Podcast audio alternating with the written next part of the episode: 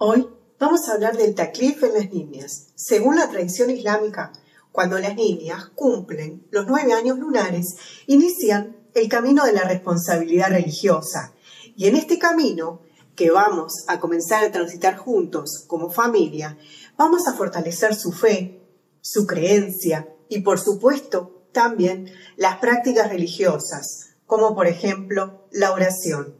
En esta misma etapa es cuando las niñas comienzan a usar el hijab, el velo islámico, y a cubrir su cuerpo. Claro está que, por ejemplo, vemos que las niñas llegaron a los nueve años lunares y no vamos a empezar a atomizar con información a las niñas de que deben hacer esto y aquello, si no hubo una preparación antes.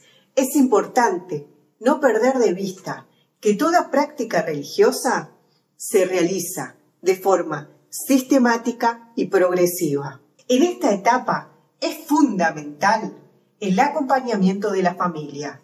Los padres, los hermanos, los abuelos, los tíos, todos debemos ser un sostén en este proceso de crecimiento biopsicoemocional y espiritual. Como les decía anteriormente, el niño aprende a través del ejemplo, aprende a través de rutinas. Entonces, debemos de ser constantes, ¿verdad? Y persistentes en la enseñanza del Islam o de cualquier otro tipo de aprendizaje, ya que a través de las rutinas el niño se siente más seguro, más contenido, más sostenido y va adquiriendo así nuevos aprendizajes, se va sintiendo más seguro para adquirir nuevos conocimientos. En psicología sabemos que los padres tienen mucha influencia en la educación de los niños. Son los padres los primeros modelos identificatorios de los cuales aprende y por lo cual nosotros también como padres debemos de ser ejemplo para nuestros hijos. Debemos de cuidar nosotros también nuestra creencia, nuestras prácticas, todo. ¿Por qué? Porque los chicos aprenden del ejemplo. Y si nosotros, por ejemplo, no rezamos, ellos no van a adquirir el hábito de rezar. Ser padres y en la edad de taklif, eh, que es en la pubertad, por supuesto, no es fácil. Seguramente iremos aprendiendo en este camino de ser padres. El imam Ali, la paz sea con él, dijo, el niño tiene derecho sobre su padre y el padre también tiene derecho sobre su hijo. ¿Cómo es esto? Esto quiere decir que así como nosotros estamos enseñando al niño, también nosotros vamos aprendiendo en la marcha de estos errores y aciertos. El niño, al decir de Piaget, también aprende por asimilación y acomodación. Entonces el niño va asimilando el nuevo conocimiento y acomodando la nueva información asimilada. Por eso, la adquisición de nuevos conocimientos y de nuevos aprendizajes debe hacerse de forma progresiva. No podemos dar todo un bombardazo o, una cantidad de información toda seguida. El imán al-Bakir, la paz sea con él, explicó cómo se debe eh, transmitir a los niños eh, la educación religiosa y según diferentes edades, ¿no? Porque según las edades tienen responsabilidad y según cada edad tiene una capacidad cognitiva diferente. A los tres años, dijo el imán, enseñadle al niño la expresión del tawhid, de la unicidad. La ilaha illallah. No hay divinidad sino Dios. A los cuatro años, enseñadle Mohammed Rasulullah. Mohammed es el mensajero de Dios a los cinco años, orientar su rostro hacia la quipla y ordenarle que disponga su cabeza en prosternación. A los seis años, enseñadle de forma correcta a realizar el ruku, la inclinación, y el suyud también, que es la prosternación. A los siete años, decirle al niño, lava tus manos y rostro, haz el vudú y realiza la oración. En este ejemplo que nos pone el imam al-Bakr, la pasea con él, vemos que el aprendizaje es de forma progresiva, ¿verdad? Educar a los niños en la fe, eh, al igual que el mismo imam nos decía, debe ser de forma progresiva y sistemática. Una cosa muy importante es que no debemos de perder la calma cuando estamos enseñando a los chicos. No debemos enojarnos porque algo no le salió o porque no hizo las cosas como nosotros queríamos. Debemos hacer todo eh, para que él se sienta contenido, comprendido, y por eso es importante la calma. Hay un tema en el taklif que es muy importante, que es el uso del hijab en las niñas, y del cual me gustaría darles algunos consejos brevemente, porque el tema es sumamente importante, sobre todo para las familias que viven en América Latina.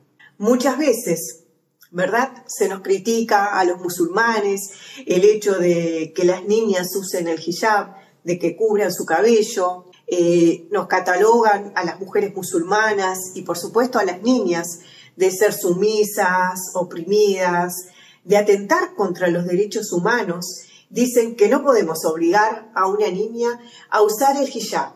Y dentro eh, de nosotros como padres, cuando empieza el uso del hijab, esta edad Cliff, también empiezan algunas preguntas a rondar en nuestra cabeza. Nos decimos, ¿estará preparada para usar el hijab? ¿Cómo manejará el bullying o el acoso escolar? Y ante la primera dificultad que se le presenta, algunos padres le dicen, ya está, quítate el hijab, no, no, no vamos a complicar más. Le dicen, te voy a cambiar de colegio. O lo peor, en el peor de los casos, le dicen, no vas más a la escuela, te quedas en casa y te recibís educación en casa, dan los exámenes libres, privando a esa niña de crecer en un ambiente educativo y de socializar. Le estamos enseñando a estos niños a escapar del problema y no a afrontarnos. Queridos hermanos, por favor, que nuestros miedos e incertidumbres no paralicen a nuestros hijos, tanto en el ámbito académico como en el ámbito espiritual.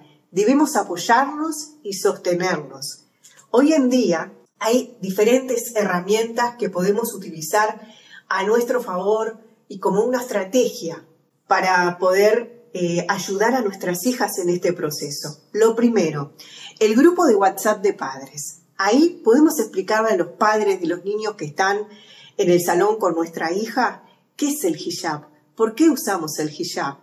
Segundo, debemos casi siempre hacer una reunión con el director del centro educativo y explicarle por qué nuestra, nuestra hija usa el hijab, y que ellos apoyen a que no se vulnere su derecho eh, a la educación por el uso del velo.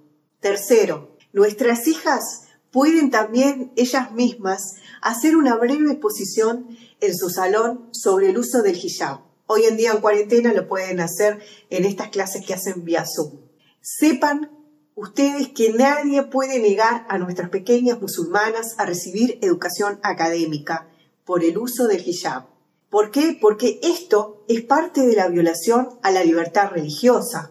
También el uso del hijab es parte de un derecho humano que está amparado a nivel internacional en esto que decíamos de la libertad religiosa. Si alguien rechaza a alguno de sus hijos por el uso del hijab, acérquese a un abogado, a un centro de discriminación y denuncie la violación que se están cometiendo a los derechos humanos y a la libertad religiosa porque todos los niños tienen derecho a la educación, todos los niños tienen derecho a aprender. Nosotros debemos ayudar a nuestros hijos a que se sientan acompañados, escuchados, valorados y no juzgados.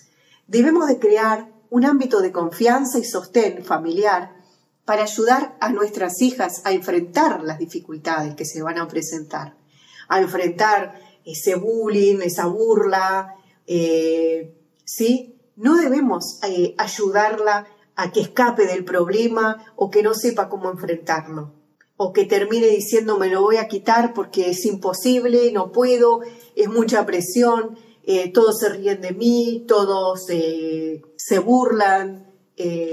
no, eduquemos a nuestros hijos para que sepan defenderse, sepan defenderse y sepan defender sus derechos.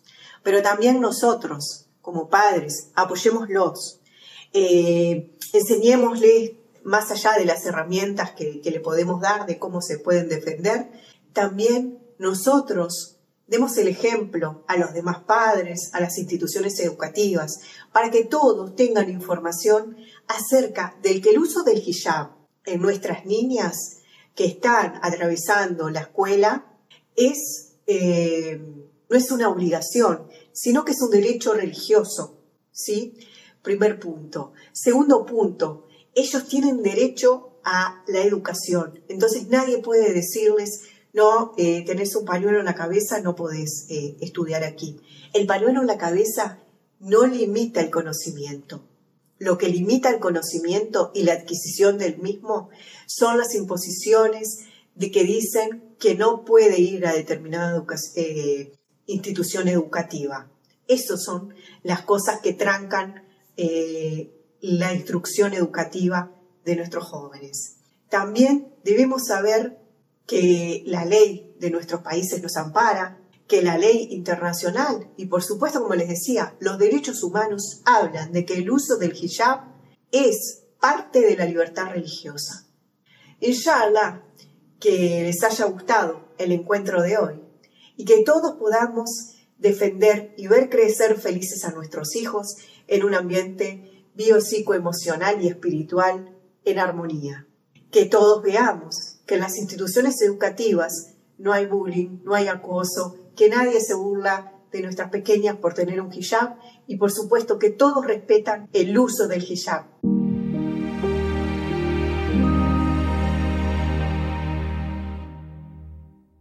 Assalamu alaikum, que la paz sea con ustedes. Nos volvemos a encontrar el próximo lunes.